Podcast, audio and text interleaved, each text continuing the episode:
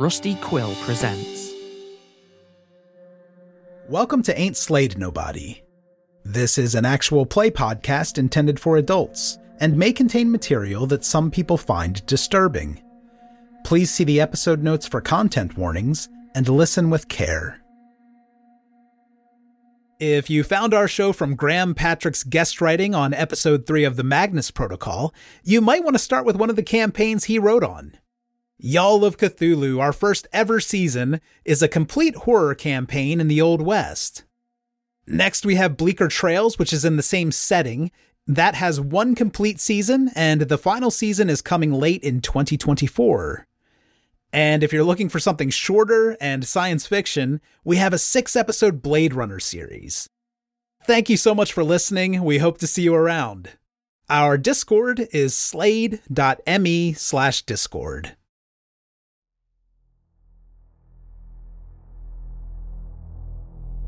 Welcome to this special miniseries with author, keeper of arcane lore, and producer Harlan Guthrie. Yes, Arthur. Oh, for fuck's sake. Author. Keep going. Joining Harlan are the players Bridgett Jeffries as Walt, Scott Dorward as Albert, Nic Rosenberg as Cecilia, and I am Corbin Cupp playing Teddy. Now, many of you are familiar with Harlan's work, but if you're not, I just want to put in a plug for two amazing shows. First is Malevolent, which exists in the same world as this miniseries. It's cosmic horror, it's absolutely terrifying, and it's all created by one person, which is going to seem incredible once you listen. This is an audio drama, but there's no narrator, it's fully produced with sound effects like listening to a movie, and frankly, one of the best audio dramas of all time. You'd have to check it out. Do you not understand that these things carry a heavy toll? Nothing is free. Look, I'm just trying to get through this. Well, then, let's get on with it. Go to www.malevolentca or search Malevolent on any podcast app. Another one man show that Harlan created is Devisor. This is a short limited series in seven parts. It's dark space horror, like Event Horizon. It's a very weird and gory exploration of the terrors of AI. And that's at www.devisor.ca or on your favorite podcast app. I believe you have succeeded. Oh, Jesus Christ. Ain't Slayed Nobody proudly presents this Call of Cthulhu actual play The Waking Children with Harlan Guthrie.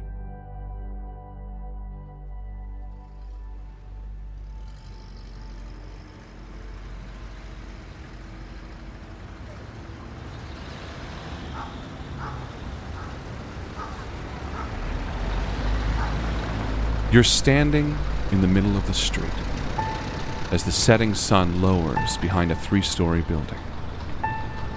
You stand in a group of people, all unmoving, each staring up toward the sky. Each of you were on your way to an evening locale, perhaps heading home from work, maybe coming back from the grocery store. Some may have been leaving a dinner engagement when you were each struck first by the forming crowd. After a moment of curious uncertainty, you each followed the eye line of a member of the crowd to the rooftop, three stories up, where an old man stands, dangerously close to the edge. The man wears a plain gray suit.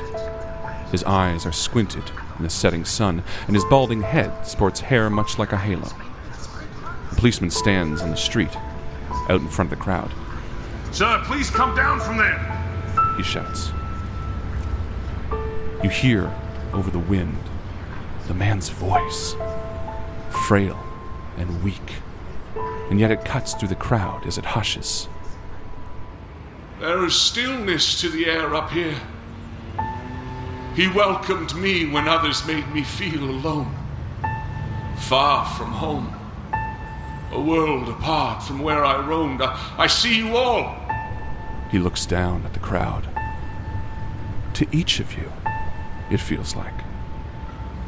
No God, no love, no life, no fear, no heart, no throat, no child, no ears. To where I tore my eyes to see, the woken man is leading me. He steps off the roof and falls to his death.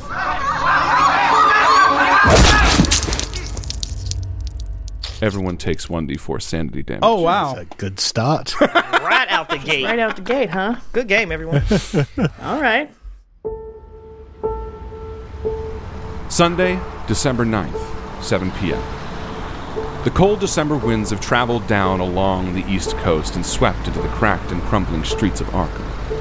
The once energetic city now sits huddled and scared, trying desperately to combat the darkness on its doorstep. The days are short, the nights long and devoid of life. Like cockroaches, the vagrants of the street hide in shadowy corners in the sewer systems which sit like catacombs beneath the splitting stone sidewalk. However, against the long dark, you stand convinced in one way or another that there is more to the sinister shadows that lurk in the sky high above you. Something unspoken, unknown lingers in the darkest parts of the world, and you are keen to find out what it is. After witnessing the death of an elderly man, you're each pulled into the police station to give your witness statements. The large crowd shuffles into Arkham Police Precinct 110, which looks to be operating on a skeleton crew. There seems to be one police officer assigned to interviewing the witnesses in small groups of five or six. And by the time 6:30 rolls around, you're half expecting to be here for the rest of the night. Eventually, the other officers, the front desk woman, and the other witnesses all leave, hoping to beat the storm. Only you and the police officer are left alone at the frigid precinct. Walt, who are we looking at? The name Walt has given to the police is Jeremiah White. This is a tall, lean African American man, probably somewhere around 6'2, 6'3, well built, mid 30s. Uh, he has that smile that he wears on his face that just immediately lets you know that he's your friend and that he can help you and that he can get you through trying times and that he's got your back. He just has one of those demeanors that's well, I guess the word swag may not have existed in 1920s, but that's the application that I am going to put uh, on Mr. Jeremiah White at this particular time. He is wearing a uh, three-piece pinstripe suit that was probably owned by his father, given the fact that one is dated, two, you can see the patchwork where holes have been sewn together or adjustments have been made, and even still, it's probably a size or too big on him, but he carries it like it's a brand new, freshly tailored suit, hot off of the uh, sewing machine. So he's there, and unless he's being forced to sit down, he's probably leaning against the wall closest to the exit of this particular room and just kind of looking over the police officer, checking his pocket watch, and looking at everyone else in the room. Anytime someone makes eye contact with him, he smiles. Yeah. The uh, police officer j- introduces themselves as John Preston and asks all of you sort of a series of questions. And after you, Jeremiah, he turns to the person next. Cecilia, who are we looking at? Cecilia Hammond is a 35 year old nurse. She is pretty average height, probably about 5'5. She has long auburn hair that is twisted up into a neat bun. She was coming back from her shift at the hospital, so she is in her crisp whites, you know, the 1920s nurse apron that I am pulling from media only. I have no idea of the historical accuracy. Um, oh, it's accurate, I'm sure. Amazing. Uh, she's removed her little hat though, um, but she sits there. She kind of exudes this quiet calm. She gives off this air of, of just steadiness, which serves her well in you know in a hospital. And I think that she is also kind of looking around, trying to give a smile, trying to look around and, and see if anyone seems like they are unsettled or rattled, and and just calm them, if not through words or gestures, then just through meaningful eye contact and, and gentle smiles. Yeah. In fact, you notice sort of two of the other people in your group of four, the last four who have been questioned. One of them looks particularly rattled. Who are we looking at, Teddy?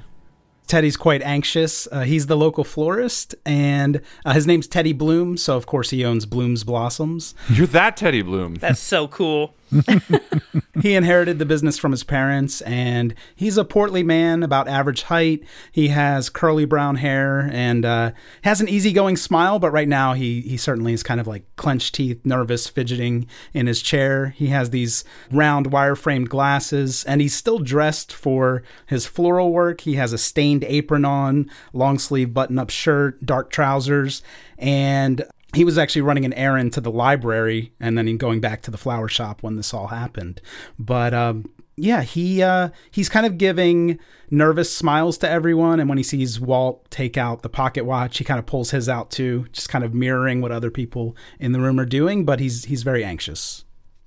And finally, uh, we see the last of the four that have been questioned by this police officer, who you know, the questions are standard, more kind than you'd expect, sympathetic for the horrors you've just witnessed. Uh, and we see this person. Who are we looking at finally, Albert? So, Albert Bruckner is in his early 30s. He's fairly average looking in terms of build, and he, well, he's not particularly good looking, but he's not particularly ugly either.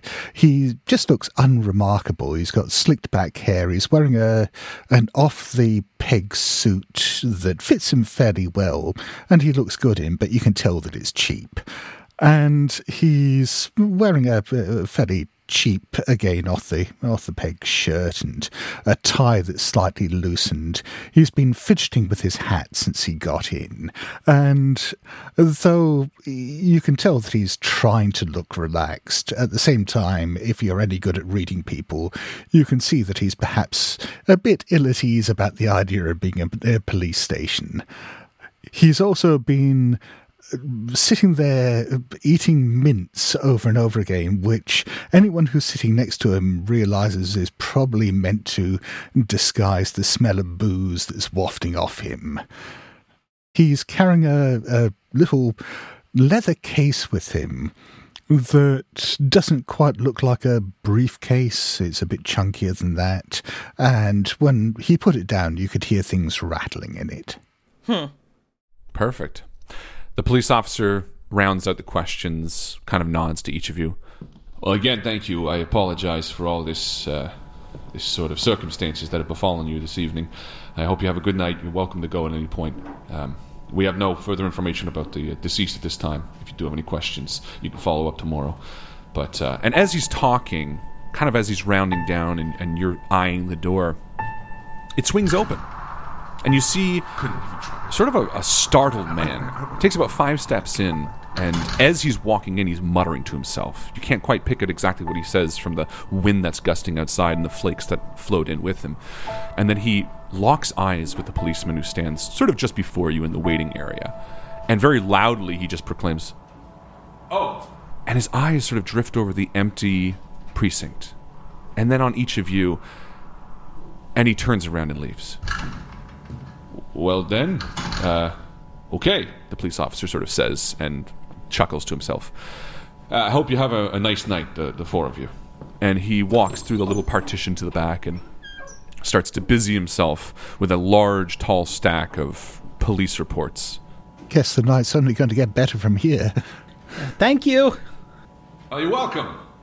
I think Teddy's going to try to kind of see where that guy went who came into the room. He gives like a look to everyone else sitting in the room and then kind of walks out and yeah.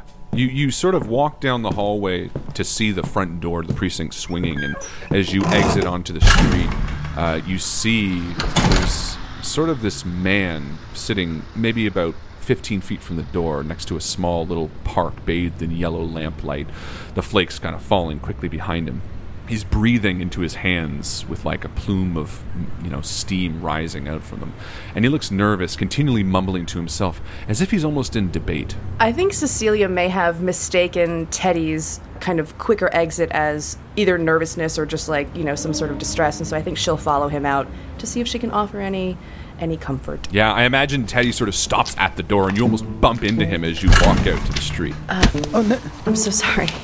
Are you okay? yeah, no, that was, that was my fault. I shouldn't have been blocking the doorway like that. Uh, y- yeah, I'm just, uh, you, you know that guy who came in? Uh, Oh. He's, he's just kind of sitting out here. Is he still just talking to himself? Yeah, yeah. Why don't you give me a psychology roll? Hell yes. uh, you know what? I'm gonna spend a little bit of luck here and make that a hard success. Nice. Brilliant. Yeah, you sort of study this man's features. His, his forehead's sweating. It- he, he, there's a few things that you draw from him. One, he seems extremely tired, like overtired, like he's been up all night. And secondly, it's very clear, kind of based on you know Teddy and you standing there watching.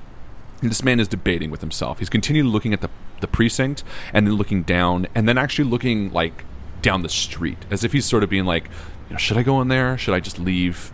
And he's even so far as like standing up a little bit and sitting back down. Meanwhile, back inside, Jeremiah and Albert, the two of you are sort of awkwardly sitting still, maybe looking at each other. Al- Albert's getting up and just sorting out his case and his overcoat and so on, ready to head out. I, I, I guess we're free to go, right? Uh, I, I, I don't know. I, gotta be all right if we just leave, right? And he's looking at you as you're speaking and he's nodding along with you with this very patient look. He's like, Yeah, I think we're finished. Come on, let's go. Right. And he's gonna like push open the door and kind of do the gestures like, Come on. Yeah. Albert looks at you and, and gives a nervous grin and says, I don't know about you, but I need a drink. Then he nods and he smiles. He says, Are you buying? Yeah, sure. Yeah, there's a, there's a speakeasy round the corner. Uh, I, I, I know the password. Really? Right around the corner? Oh, yeah.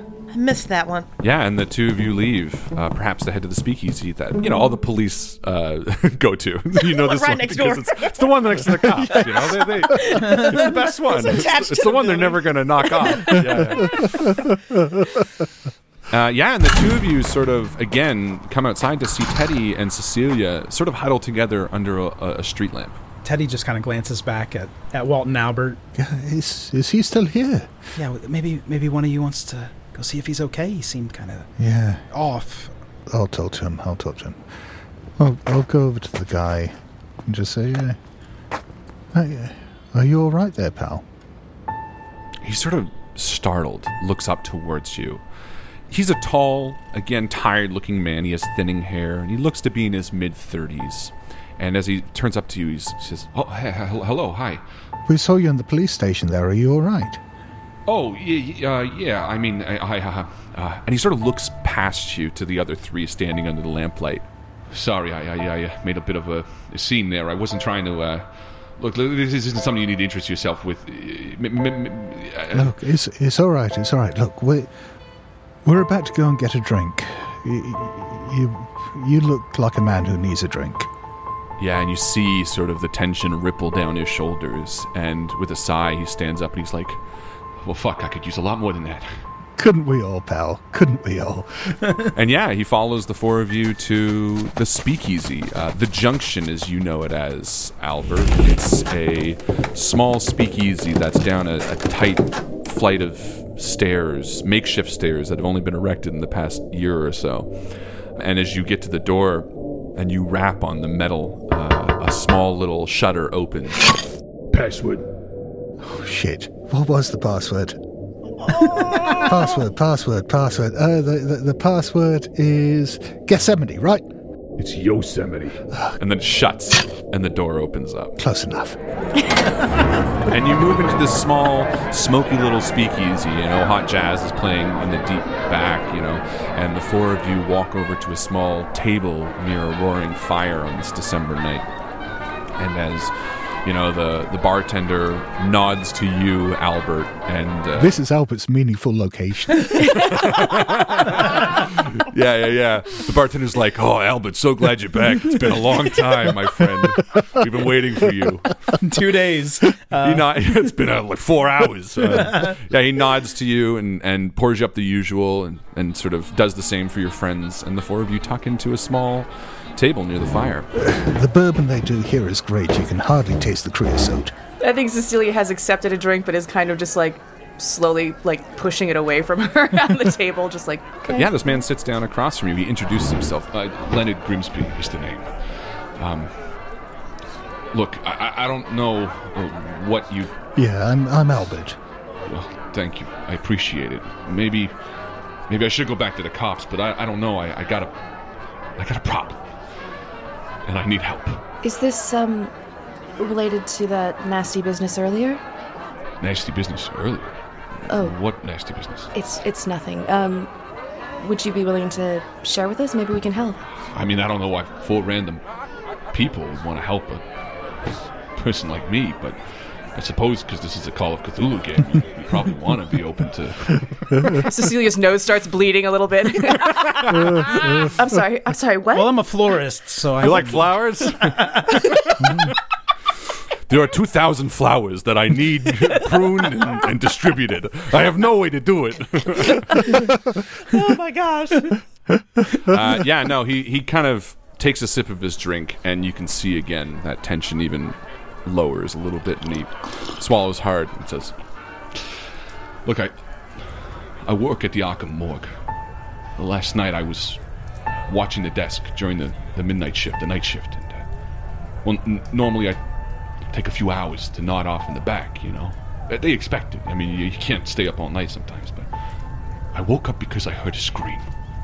Well, but the time I got up, I saw someone walking up the stairs into the night, and I tried following them. I, I threw on my coat and I ran out after them, but um, I I lost them. And, and when I came back down, I noticed it. One of the bodies was missing, gone from the slab. I, I could have kicked myself. I, I went back to my desk and I panicked for a bit. I, look, I can't lose this job. It's all I have. You gotta understand, like I'm dying here. And he takes a drink of his drink. You think someone came in and stole one of the bodies from the morgue? Yeah, right. That's. I mean, that's got to be what happened. I don't. Oh, I don't know. I, I hear stories sometimes about what do they call it? Catalepsy? Is that it? Where someone someone seems to be dead and wake up? I don't know nothing about no cats, but look, I, I, someone came in and stole a stole a body. I'm almost sure. Teddy knocks back his whole drink as he was telling the story. Uh, I think if he looks like he needs it, Cecilia will like push her drink over to Teddy. yeah, he's gonna nurse that one, but he'll he'll start working on Cecilia's drink too. And Walt is actually going to lean over where he's like cheek to cheek facing the opposite direction with Cecilia's like, Do you want me to get you something different? Oh, that's so kind. Uh, I'm fine. I think it's probably good for me to keep my head about me. He nods, and then he'll look over to Leonard. It's like, um, well, what's the name of your your missing corpse? Well, I, I I don't know. I didn't I didn't check it. I didn't go in there. Are you kidding? I could if they if they even saw that there were any tampering from me, you know, they would trake it back. Well, I don't know. Maybe I didn't think that far ahead. Fuck. He like hits the table a little bit. It's okay. It's okay. Mistakes happen all the time. I'm sure that your record with the morgue is wonderful. They wouldn't just let you go over a simple mistake for someone else's crime. I don't know about that. My record there is fine, but Sai, the other desk watchman, he's he's fucking got it in for me. I swear to God, this guy is doing everything he can to get me fired. Well, if he finds out about this, I'm fucked. And he goes to take a drink of his drink, but it's already empty. Like, Do you think he stole the body to frame you? I don't think he's that smart. I mean, that's a pretty malicious. Well, fuck, I don't know. Maybe, I guess. Who would want to steal a, a corpse? Uh, doesn't make any sense. A lot of people do whacked up things to corpses, I guess. That's what you were going to the cops about? You were going to tell them about the missing body? I wanted to, but then what are they going to do? I mean, Sai's working the desk right now. If I come back there with police, you know, Sai's going to know something's up. I mean, immediately the whole thing gets fucking turned upside down. The people find out what happened. They find out I was sleeping on a job. I wasn't paying attention. And then what am I doing? You know, I'm out on my ass. Well, did you get a good look at the guy who left? Maybe, I mean, Arkham's a pretty small town. I, I'm the florist, so I know everybody. No, not no. I no, I, I didn't. And you can kind of see he's like debating a little bit internally. Can I try a psychology roll on him just to see whether I think his story is a tissue of lies? Absolutely, yeah. Give me a roll. Uh, that's an ordinary success. Yeah, you can tell he's hiding something. He's kind of like dodgy a little bit. Oh, put a hand on the back of his hand and just tap it and just say, Look, pal, I, I understand. You, you've had a bad night. There's clearly something going on that's got you spooked. But if you're going to ask us to help you, if, if you want us to actually be able to help you, you got to tell us everything. Yeah, give me a charm roll with advantage. Nice. With the bonus die, that's an ordinary success. Yeah. Amazing. Yeah, he looks at you. And I mean, you know, you were the first one who came up to him. You were the one who sort of suggested here. You bought him a drink. You've more than charmed your way into this guy's good graces. And moreover, hmm. you kind of get a flick of familiarity behind his eye when you mentioned previous about corpses being alive still. Hmm. And he sort of turns his eye away from the question when you asked it about, you know, did you see the person? Then he looks at you, Albert, and he says, Look, I didn't see who left, but I I got a glimpse of their feet as they were going up the stairs. And I I think they were barefoot. I, I, don't, I, don't, I don't know what that means. Maybe maybe the sicko came in and took off his fucking shoes before he took something, but I don't know. Look, look, pal, imagine this. Let's just say, yeah, you have some kind of medical condition that makes you go into, uh, I, I don't know what they call it, trances, deep sleep, whatever. Yeah, you, you, you fall over. The, the doctors, they all think you're dead. They take you down to the morgue, they put you down there, put you in some kind of gown or leave you there naked with some kind of tag on your foot. You wake up there in the dark with all those dead people around you. What are you going to do? You're going to do what this guy did, aren't you? You- You're going to scream and you're going to get the hell out of there. It, it all makes sense. Yeah, he's right. It's it's like the rose of Jericho. Like he, you think it's dead, and then it just it starts to blossom again. Uh, Oh, like in the Bible. sure, the Bible. Um, Isn't But- Jericho a book in the Bible? I don't know. I'm not religious. have you? You're a clergyman, right, uh, Teddy? Uh, kind of. I'm a florist, but you know, we do, we're wax philosophical uh, a lot of the time. Uh, I, I, I actually I write the cards that we put in the bouquets. But anyway, uh, Cecilia, didn't wasn't it? Didn't you say you have medical training? Um, Is it is this possible? I, I, I do, although I think that potentially my access at the hospital might be more relevant here. Um, if someone walked out of a morgue, that doesn't seem like it requires any kind of medical knowledge. Um, is the is the morgue attached to the hospital? No, it is sort of like it's in the same vicinity, but it's sort of a separate building with a basement entrance. You've maybe been there when you first joined as like a tour, but it would be pretty weird for you to go in there, and you're aware of that too. Oh, okay. you could absolutely still risk it. You could 1000% walk in and be like, I'm a nurse. And that probably would work on the person in the front, but they would probably file it. And if something went wrong, you would be attached to it. So it really just comes down to how Cecilia would feel about that. Like if Cecilia is more of a timid person versus more of a risk taker, I think that would be the answer right there.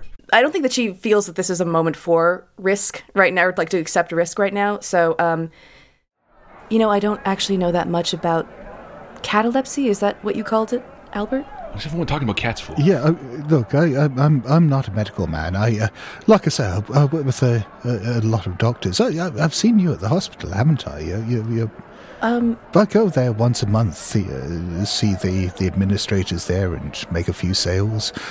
But uh, of course. I thought you looked familiar. I'm so sorry. but yeah, yeah, yeah. I mean, I've just I've just heard tell of it. Or I don't know. Maybe I read it in a story by Edgar Allan Poe. Leonard, were you able to get any information? I mean, did you? No, I didn't go back there. And we're not supposed to as desk people, which, I mean, it's going to work to my advantage, you know? Yeah. if, as long as Sai doesn't go back there, then then he's not going to know that something's fucked up, and that's what I need help with. I need oh. I need you to f- find this thing and put it back. It, it, I mean, look, I don't have any money or or anything like that, um, but I mean, I could I could find a way to maybe get you something. I I don't know. Um, my wife's got a, a nice necklace that hasn't been in the family for a few generations. I could probably hawk that or give that to one of you. Oh, what's it made of? Okay. It's made of this really nice um, uh, cubic zirconium. It's like this fancy, shiny metal. All right, all right. Uh, yeah, yeah. We can probably uh, probably help you out a little bit here. Um, how how would we even go about tracking down this body?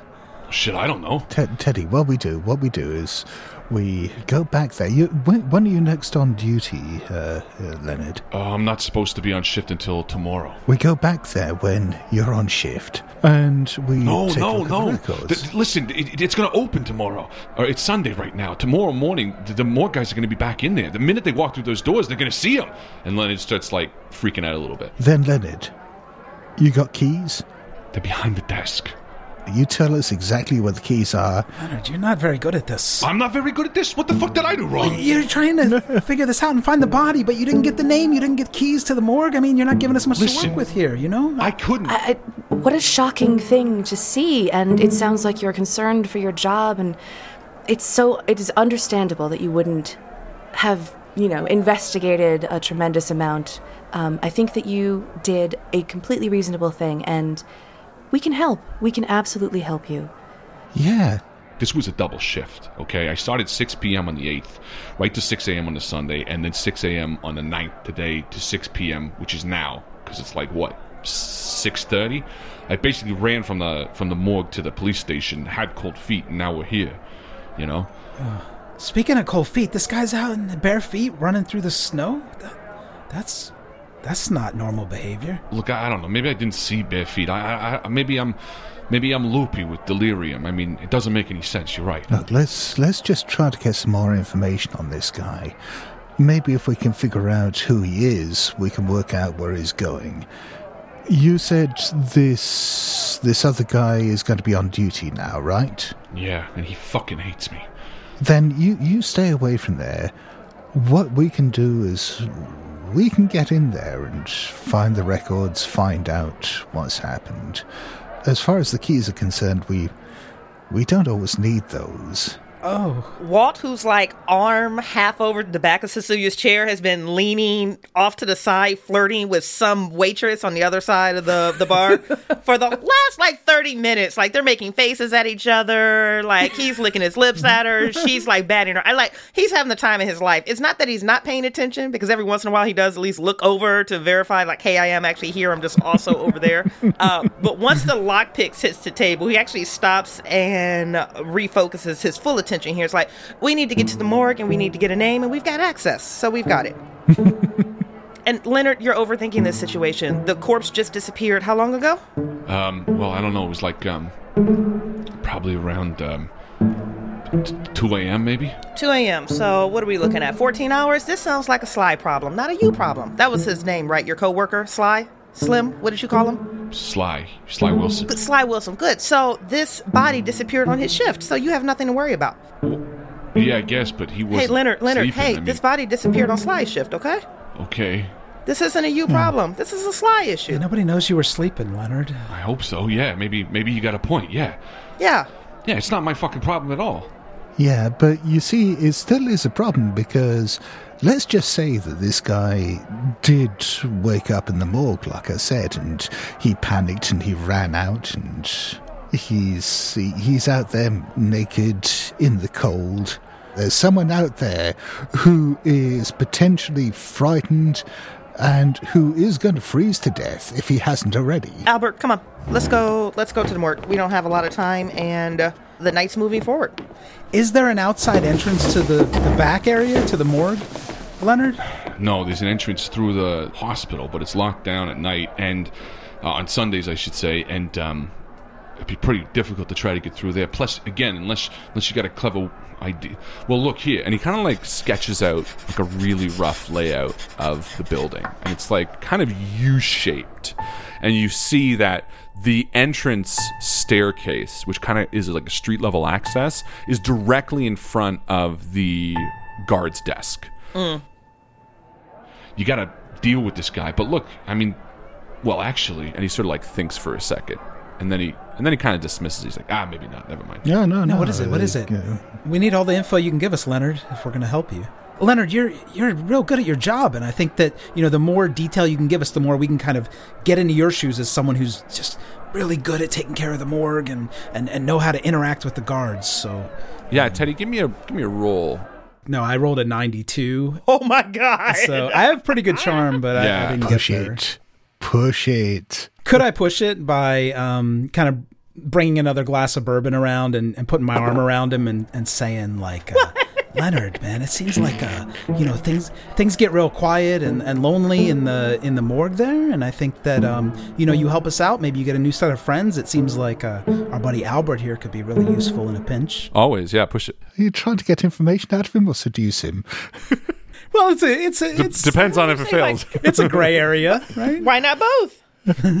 Yes, a hard success. Amazing. Yeah. He sort of looks you up and down and, and like kind of leans in close for a second and he's like, Well look, Sly is uh is real hard on his luck, you know. He's trying very hard to make some money after getting out of prison. So he really needs it. He'd probably take a bribe for sure. Oh, yeah, that's good. Does anybody have money? Looking around the table. Maybe at Walt specifically. What's my waitress doing? so Leonard nods at you and sort of, you know, takes that drink from you, Teddy, and he says, Look, I really, really appreciate this, honestly. I've I've been struggling a lot lately. I'm just getting back on my feet, and I can't lose this job. So thank you. I don't know why four random people would care about a bum like me, but whatever's in your heart. And he kind of reaches across and he puts his hand on your hand again, Albert, and he's like, I really do appreciate it. Now I need some fucking sleep. And he stands up and he's like, "In here, you, you can call me here." And he slides his phone number across and uh, Perfect. he heads across the bar and exits out to the cold, snowy night. The Arkham Morgue sits city center in an old building on the corner of Washington and Finch. You pull out in front of. Actually, I guess, are you driving over? Does it matter? I don't really care. Uh, it's a walking city, right? We can walk over. You arrive just out front. You see across the street a diner named the Blue Devil Cafe, still open. The building is wrapped in a wrought iron gate that stretches high and leads into a side street. However, the main entryway is open and offers a clear passage through the iron gate. It's snowing. The dark sky overhead hides any light. A chill runs up your spine. Uh, it might be worth checking over at the uh, diner here just to see if anyone saw anything. Yeah. Yeah, maybe we could get a slice of pie. Uh, you spent a long time at the police station, you know. I No, uh, like plan planning pie, you know. Planning pie. You need a planning pie. Classic planning pie. I mean, there's four of us. We could get a whole pie and just divvy it up, right? No. Smash cut to the four of you in the autopsy, just Teddy eating pie. Yes, this pie dish perched atop a corpse. just puts it down on yeah. Rhubarb mm-hmm. pie on a corpse's Very chest, yeah. bad. But yeah, well, whoever left the morgue could have gone into the diner and tried to get help or or a meal or to get warm up. Breaking into the morgue is going to be difficult with four of us anyway. Oh, What I'd suggest is that maybe two of you go and talk to the, the folks in the diner and get some information, and maybe two of us. Is anyone here? I, I don't know how to phrase this, but I um, get it. I'm heavy set. You think that I'm going to stand out. It's fine, Albert. I'll I'll go to the diner. No, no, no, no. What I was going to ask was who's comfortable getting in places where people might not want you to get in? Oh, you're just asking about breaking and entering, basically, Yeah. right? Oh, yeah, no, I have skill sets in that. Yeah, okay. Well, then, yeah, Jeremiah, why, why don't you and I go and break into a morgue while these two go and you know, chat out the folks in the diner? Albert, I am so sorry. That my total apologies. I'm down from Harlan visiting family for the summer. Uh, my name is actually Walt, and he, you know he'll extend a hand over, actually addressing him by his real name. Walt. All right. Yeah, yeah. Well, good to meet you, Walt. Uh, let's let's break into a morgue. Break into a morgue. Cecilia, Teddy, you two okay? Um, Y'all gonna be all right over there? uh, I I think so. We're just going to get information from the f- folks at the diner. Yeah. I think Cecilia a, is put a little bit on her back foot just by like this evening has taken quite a turn. It was a Saturday, Sunday. Morgue should have been slow. Shouldn't have been a whole lot of activity coming and going. So if they saw anything on this side of the street, it should stick out to them. And with that glass front, I'm imagining they probably saw a lot. Uh, all right. Yeah, it's a good idea. It's not. It's not like it's a date or anything. Uh, uh, let's uh, let's go see what they know at the diner. Slow head turn towards Teddy. The keeper also head turns towards Teddy. He's just kind of shuffling his feet in the snow. Cecilia's now very, very aware that she is the only female in this group. okay. Um. Yeah. Um. All right, Teddy. Let's go get you some pie. Thank you. Yeah, let's do it. Good luck. We'll kind of keep lookout too, just on the street for you two. That's a good call, Teddy. Thanks. Yeah, Teddy and Cecilia, you head across the street to the Blue Devil Cafe. You enter and you're greeted with a warm sense of blue plate specials and hot coffee. There's a bouquet of flowers in a vase uh, right at the register, Teddy, that immediately catches your eye. Oh, is it beautiful? No, they're wilting. Oh no. Um, I'll go over and take a look and, and smell the flowers. Yeah, they sort of have that sickly, like, you know, rot, like that smell when flowers are starting to rot a little bit. That kind of like, I want to say stinky, but there's got to be a more eloquent word for that, but stinky. Roll sand. if there's any staff around, I'm just going to kind of yell out, "You really need to change the water." Okay. Uh, when you keep flowers like this. like all the you know waitresses and the guy behind cooking and the patrons just all kind of turn to you and there's this awkward silence that just washes over the entire cafe as everyone looks at you teddy He's a florist. Um. Please forgive him. Um, yeah and there's like a slow returning to business as everyone continues and like like even the music stopped you know like a record skip for a second Teddy, Teddy, can I can I talk to you just for a second?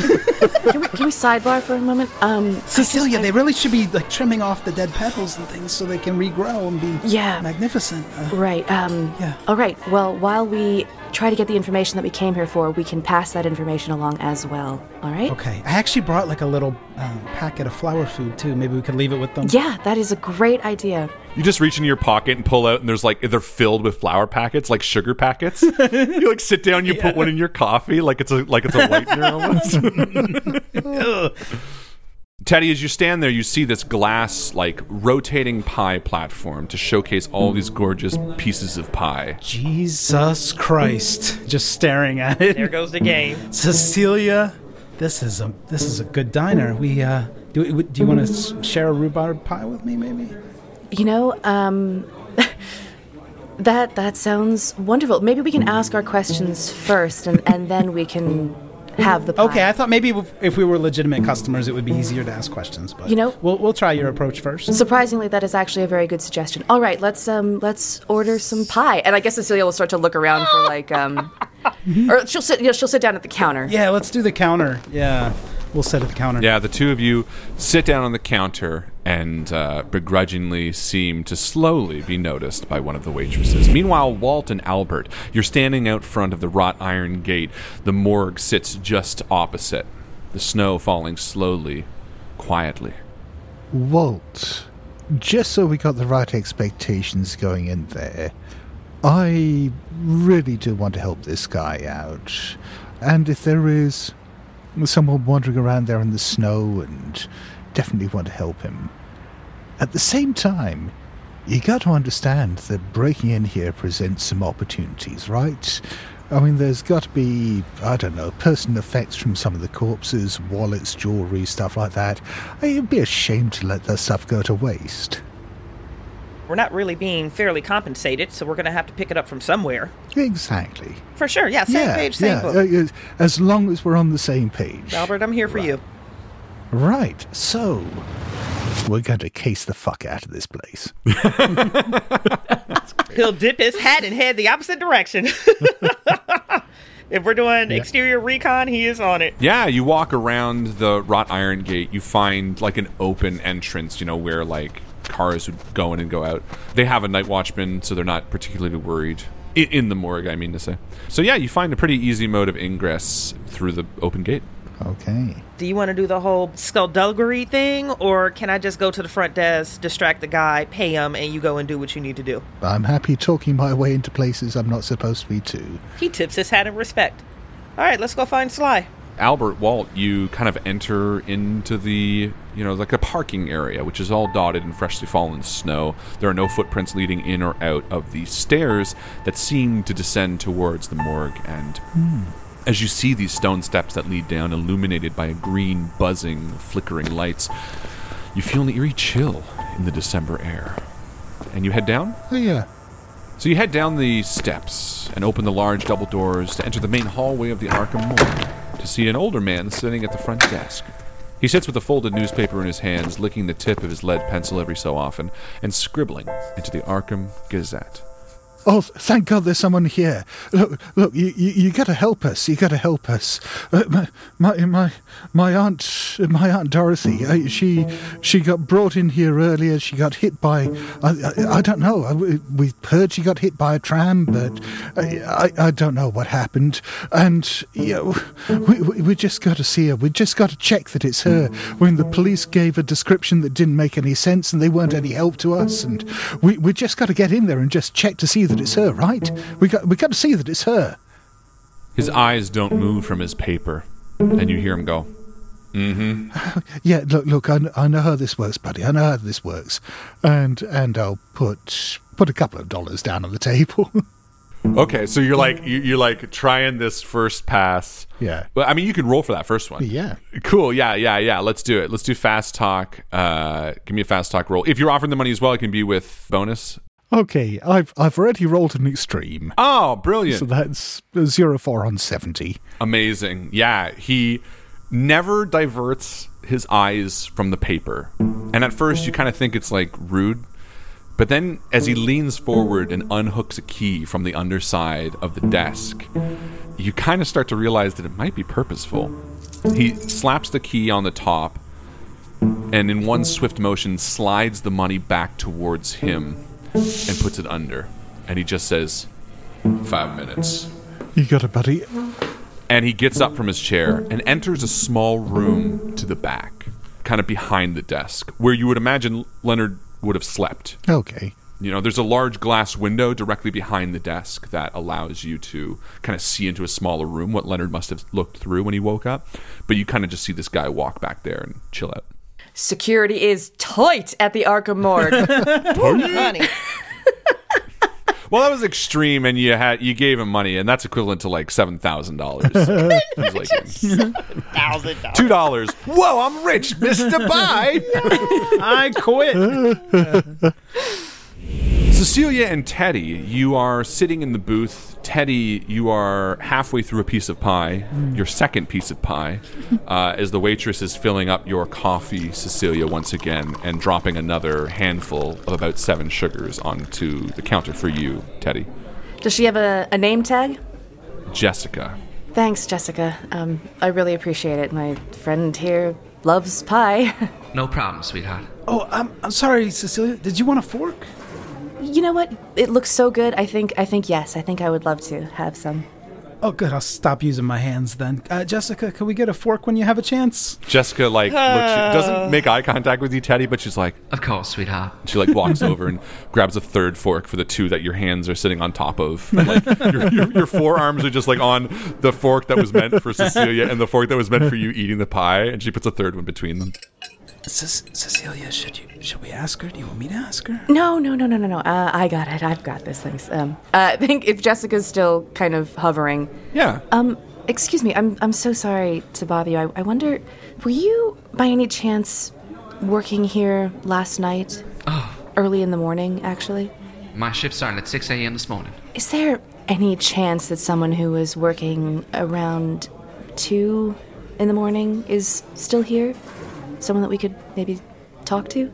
Oh, unfortunately, no. Uh, Deborah was working the night shift, but she left at uh, 2 this afternoon. Um, Is there something I can help you with, though? Did you lose something? You know, we're we're trying to locate somebody um, who was, we think, coming out of the morgue sometime around um, around two a.m. and you know we're a little worried about them. Um, they're just wandering around and probably need our help. Coming out of the morgue? Mm-hmm. Well, you know, it's funny you should say that. Uh, Deborah mentioned uh, early morning that she thought she saw someone coming out of the morgue as well. She thought it was odd. Said it was a a young-looking girl. Oh. Did she say how young? Oh, n- not that young. Uh, 15-year-old, perhaps, round there. And she like leans forward and wipes a spot of pie off of Teddy's cheek. Oh, you, you're a sweetheart. You just smell like pie and alcohol. a man after my own heart. He gives Thank you. he gives her a big grin. Um, You thank you. yeah. Do you? Pie and booze. All right. Could we call Deborah by any chance, or um, do you have a phone here at the diner? Well, she's working again uh, the uh, 2 a.m. shift. I, I think she's probably sleeping, sweetheart. But I, I promise she didn't reveal that much. She said the young lady walked out of the, the morgue. It looked frightfully chilly. Uh, by the time she got outside to, to see if she was all right, she had, well, up and skedaddled. Oh, did she say which way down the street she went? Well, east of here, I suppose. But you know Arkham lies east, so Yeah. hell, it would take a, a whole day to walk across the city. Yeah, it's a walking city. It's a walking city, that's right. That's what I always say. Just because I said it earlier. That's earlier. what I always say. I always say, "Do you want to drive?" And they say, It's a walking "No, it's city." a walking city." I said, "Well, I'm not walking all day with these. I'm wearing high heels all day." And they say, "Well, it's a walking city." We're gonna walk in the snow. Yeah, It's a walking city. No, that's it's a good. walking city. Uh, yeah. One more thing, Jessica. Uh, paper whites. I think if you just got some paper whites in here, they really don't require that much maintenance, and and you wouldn't have to. Mr. Bloom, I'm going to tell you again, like the five other customers told you, stop talking about flowers. No one cares, and put your damn pockets to yourself. That's a saying we have around here. Like a Christmas cactus, since it's December, succulents. All right. Do you know how expensive a Christmas cactus is? It is What? one whole dollar. That's equivalent to seven thousand dollars today. He's going to take a card for the flower shop out and hand it to her. I can give you a really good deal. I- It's important. I'll put it with the others. She takes the card and puts it in the stack of five others you gave her. Like they're just like all, like over the last ten minutes, she's been giving her like things. She's like, Okay, It's great.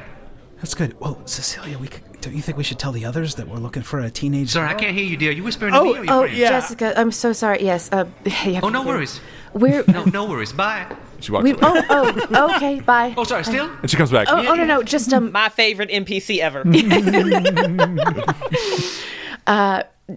we we might actually drop back by um when Deborah is that who you said saw this girl? Deborah. Yes. Yes. Deborah. De- Yes. Deborah. She, pronoun- she, pre- she prefers Deborah. But yes, she, she'll be working at around 2 a.m. It, it, oh, well, if you're up that late, I mean, it's a it's a late night. It's already looking like the storm is going to get worse. She looks outside. It's not like eight o'clock now, and you can see like the snow is falling thick all over the ground. well, I think. Uh, But if you want to come back, of course.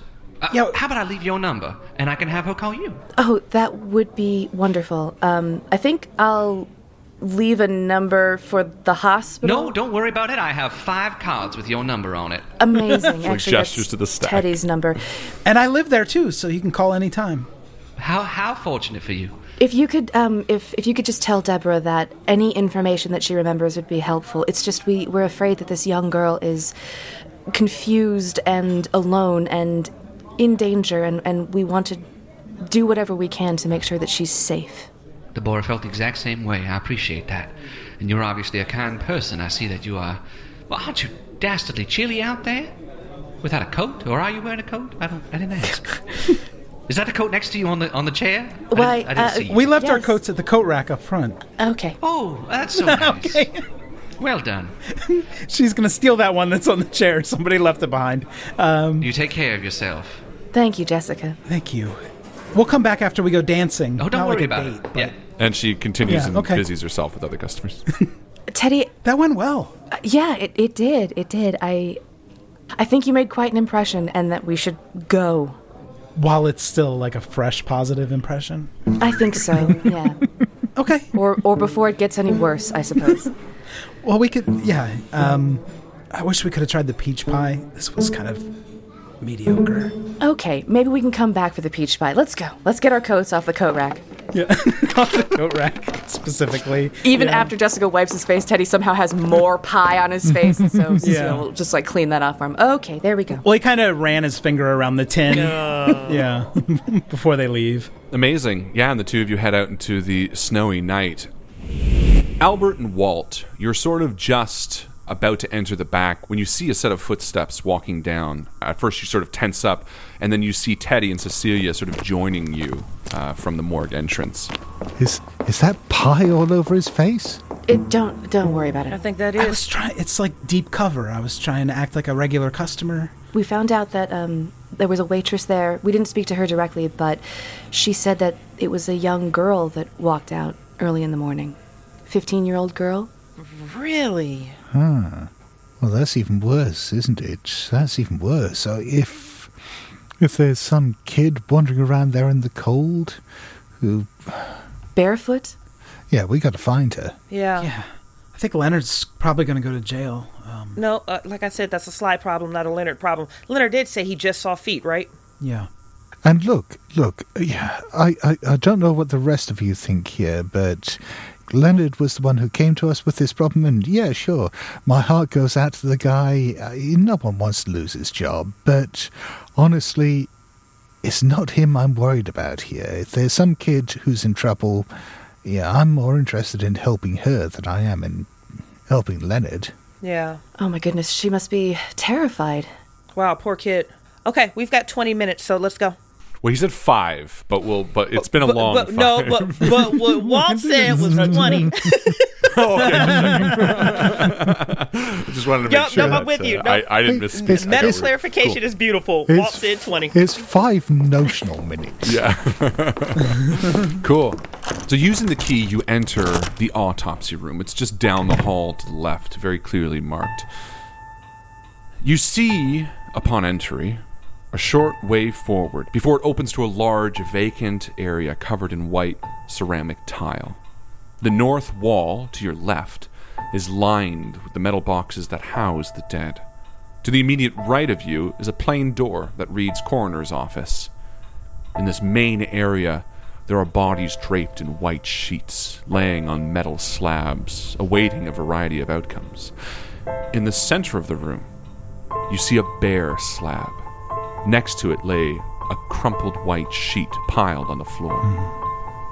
And behind, and in front, and on either side of the vacant slab, you see puddles of red. Oh my god. Can I go and look at these puddles? Um, I'd like to kind of see, well, first of all, if it's blood. Second of all, how congealed the blood might be. Get kind of a timeline sense here. Absolutely. You walk over to these puddles, Cecilia, and you bend down and you touch them, maybe very tentatively, just sort of because they seem odd. And as you touch them, you notice that they're candle wax. Hard pools of red wax that have hardened. Hmm. You see sort of the wicks completely hidden within the pools of wax. It's it's candle wax. Someone was burning candles in here. Seems like a weird place to have a party. Yeah, they have electric light in here. I don't know why anyone would need to light candles. Uh, Look, look. I mean, yeah, this this is weird. This is weird, but we're down here to do a job, and we've only got five minutes, right? Uh, Cecilia, you must understand how medical records work, right? Yes. Yeah. So if I get you into the coroner's office, you you, you think you can find out anything about this girl? Um, yes, I think my library use score is high enough to do that. A what? Oh, good. Okay. well, well, with any luck, my lockpicking skill is good enough to get you in there to use your library use. and my flower arrangement skill could. Uh, Yeah, yeah. Teddy, give me a roll with flower bonus. Just add that to your outcome. we call it flower power. Cecilia picks up the the shiniest, dull, like unsharpened thing in the room. Teddy, Teddy, look, It's a bedpan. and like, tosses it into a corner. Look, it's oh come on, Cecilia, and then he's gonna follow the shiny object. Squirrel. It's great. Yeah, Albert, why don't you give me a roll to lockpick? I got zero nine under sixty, so that's an extreme. Damn. Well done. hat. That's fantastic. So you swing this bad boy open silently, perfectly. You make no marks. And in fact, you can relock it with ease. Like you're like, oh yeah, I got this. And you see this, Cecilia. You see Albert do this with the deft and precision of a master locksmith. Albert, uh, what is it? What is it that you said that you do? Uh, traveling salesman, y- you got to understand that you know, sometimes getting your foot in the door isn't enough. You got to unlock the door before you get your foot in there. And that string of murders that a traveling salesman had committed. I think yeah, I think Cecilia's kind of teasing through like what's metaphor, like what's literal, and then she just will let herself into the into the office and start looking for a filing cabinet, I guess. Yeah, this office is filled with filing cabinets. There's a desk there with paper strewn about, a small desk lamp. You know, this is clearly where the coroner would be. You quickly deduce that this is a Dr. Nolan Evans. You see a, a nameplate on the desk. And uh, yeah, why don't you give me a library use? Meanwhile, Teddy, what are you doing outside? After he realizes that the shiny object wasn't anything relevant, he's going to go back to the table, the empty slab, and um, it just he he's worried that the team doesn't feel like he's useful right now. So he's going to try to take a closer look at the table and maybe even pull the sheet up and, and see if there are any other clues about the girl. Yeah, give me a spot hidden. Okay. Cecilia, how'd you do? I got a hard success. Well done. Amazing. Yeah, you start rifling through the cabinets, and it doesn't take long before your eyes slide onto the actual desk to realize there is still an autopsy report on the desk. Teddy, how did you do? I have an ordinary success. Teddy, you are feeling useless in this party. You're feeling a little bit down, and yet your eyes fall upon a small brown wallet sitting on the floor just under the sheet, unlike any of the other objects in the room, as if it was dropped. Okay. I want to look through that before Walt notices it because I'm worried that they're going to take it after Yeah. seeing what they're up to. Yeah, Teddy, you scoop it up and you flip through it, and you see that this is a wallet that belongs to someone named Eddie Horton. It has their address, 23 Main Street, and uh, it seems by their identification that they're also pretty youthful looking, maybe 15, 16, maybe 17 years old. okay. The autopsy report reveals that there was a 15 year old girl named Leanne Paddock from 115 Birchcleft Crescent whose body was found in a bathtub. Her father, Arthur Paddock, was the one who notified. She had brown hair, brown eyes, 95 pounds, 5'11. The marks and wounds section reveals that she had a small birthmark on her upper right thigh, about two to three inches, and it seems like the probable cause of death was suicide. The report seemed to be filled out December 9th. Cecilia's probably reading out some of these facts. Um, What you? oh, You're saying what? This this girl killed herself? What? She cut her wrists, right? it looks that way. Yeah, I mean, she had to be alive, though. I mean, I mean, maybe maybe she lost enough blood that they just thought she was dead. And you're, you're the nurse. You tell me how this works. I mean, y- you must have seen someone before Oh. who you thought was dead who who who made a recovery, right? I mean, I've seen patients in comas, but they still have, you know, a heartbeat that would be hard to mistake them for actually dead. What was the alternative? That she she was dead and she got better? Walt, you're moving around the room, sort of just looking for spare trinkets here and there. When your eyes fall upon the wall that's sort of against the coroner's office, the wall that's opposite the slab that you see Teddy poking around, the one without a body on it, and you notice sort of sprayed against the wall is blood. It's sort of that dark, air colored, you know, much darker than the bright red of the candle wax. It's very faint, and at first you wouldn't be surprised if no one else noticed it, but you, with your keen eyes, sort of poking around, trying to make use of everything you see around, very clearly see it against the white ceramic. Hey, Teddy, you seeing this? Oh no, I didn't find anything. What? Seeing what? Teddy. Seeing what?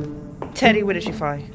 Look, well, I I found the wallet, um, but don't get too excited. I think it's like a a clue wallet, not like a steel wallet.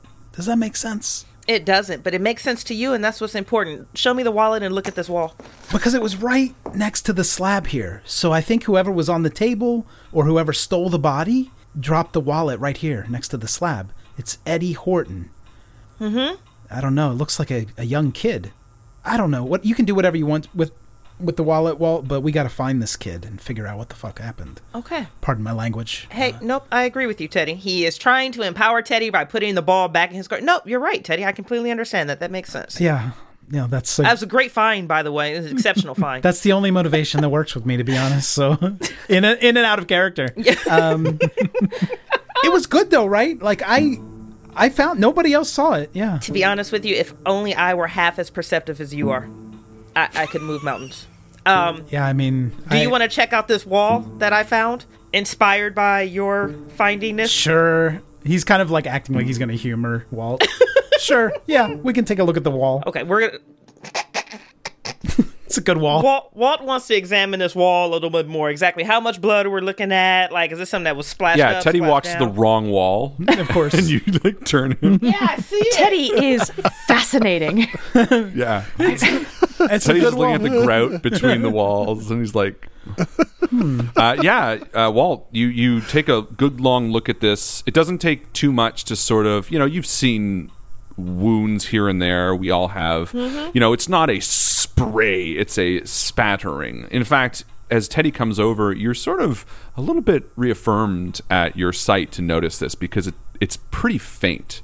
Um, it's sort of because you were looking at the whole picture, you really got a good glance at it. But it seems more or less like just the perhaps spray of a hit.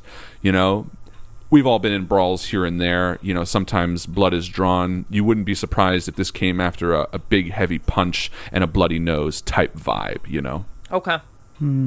Meanwhile, Cecilia, Albert, you're still in the room. You kind of give a peruse over everything. There doesn't seem to be anything else of note in this room uh, that jumps out. Albert's not necessarily looking for clues, but he is looking for valuables. I think you open a drawer. You see a like a nice pen. It says, "To my loving daughter, on the day of my death, I give this, bequeath it to you. Please never sell this. Don't lose it. Uh, if someone's stealing this, you're a jerk." It just says all that in the Okay, pen. that's going in my pocket. It's a, it's a, it's a big pen. It's a, really it's big a novelty sized pen. really cramped handwriting. Oversized pin. really, really cramped. No, yeah, you, you find a gorgeous pen, probably a, a, like a gift from school, and um, a few other odds and sods. This being a coroner, there's got to be a bottle of booze hidden around here somewhere as well. Oh, absolutely. Yeah, the bottom drawer, you open it up, you're kicked in the leg with a half bottle of Oh, Maker's Mark. If, yeah, that's going in my pocket as well, perfect. Are you going to take that? Looking at the pen. which has just got into my pocket. You're okay. O- only that we're compounding the number of um, crimes that we're committing here. I wonder if. Um, Yeah, yeah. You see, that that's the thing about crimes. Know, they if they catch us, they're they're, they're going to charge us with something anyway. So, I mean, we might as well make the best of it, right? How much do you think we could get for that paperweight? The paperweight is like a picture of a child. It's like a painted rock, and it says "I love you, mummy." At least 50 cents. It's got fucking googly eyes on it. It seems to have more. Yeah, that's going in my pocket too.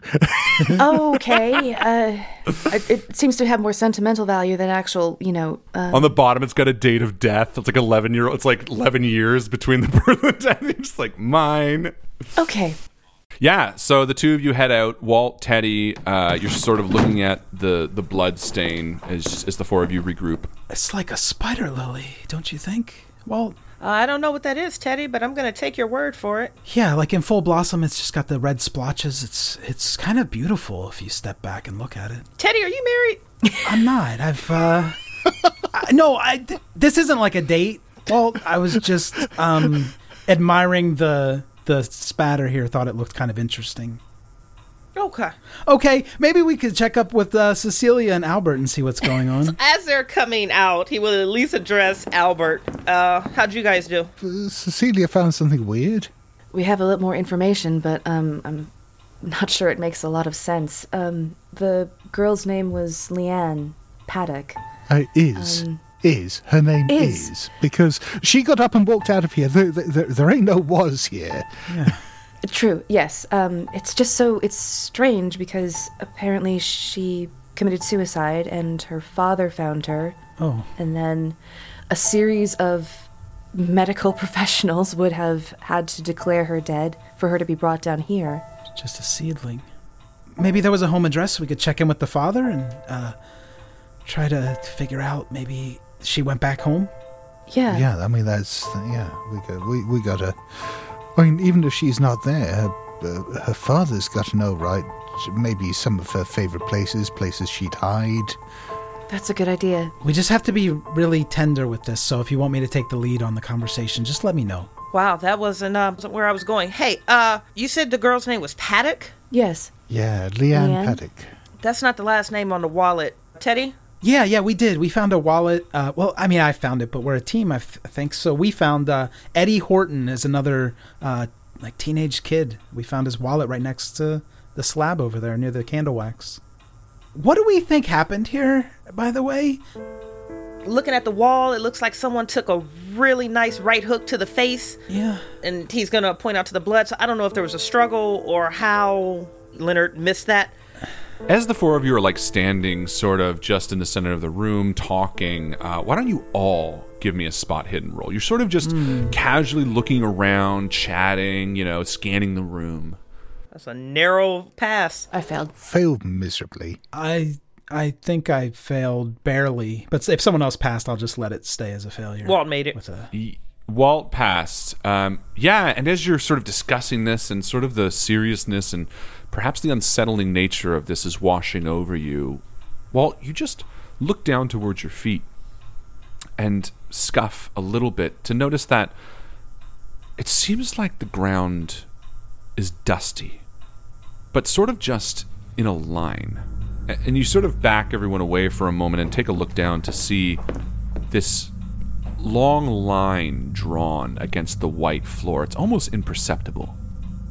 Okay, what the hell is this then? Um, yeah. I want to get down on one knee and take a real close look at this kind of powder or dust.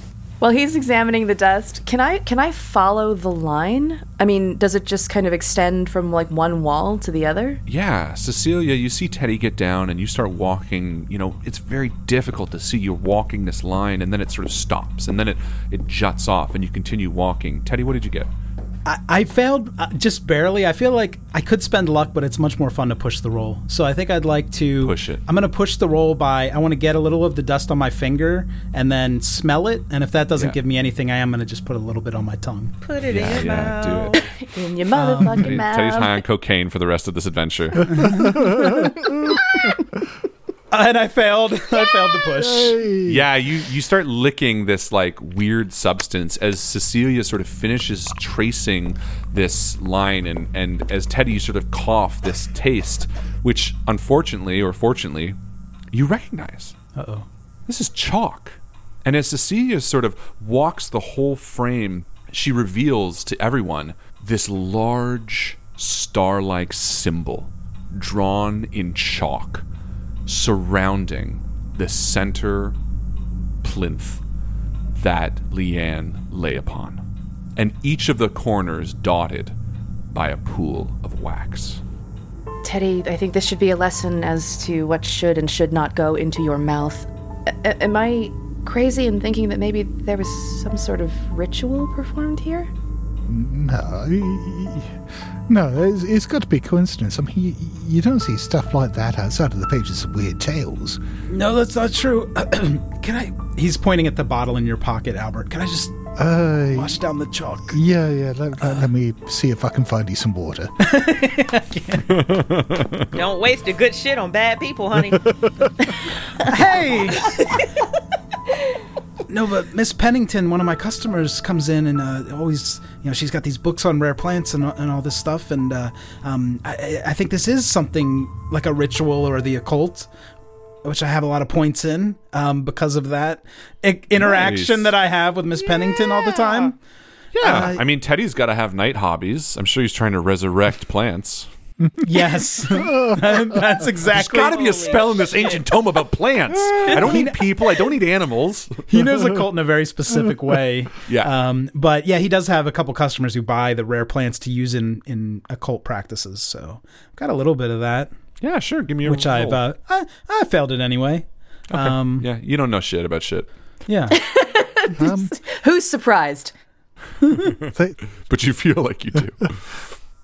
As the four of you are standing around, this revelation washing over you, an odd, eerie silence just sort of marks a moment. You each look each other in the eyes, and then a heavy thud sounds out. Your heart leaps into your throat. The four of you stand silent, and then the voice Five minutes. echoes out from the far side of the wall. Thought it was 20. yeah, look, been about yeah, 20. yeah, yeah, yeah, yeah, yeah, pal. Yeah, I mean that, that's. I mean, five minutes is just a turn of phrase, right? Out. Now. Yeah, let, we gotta go to the house anyway. It's okay. Yeah. And the four of you leave the autopsy and the morgue and ascend the stairs back into the cold night of Arkham.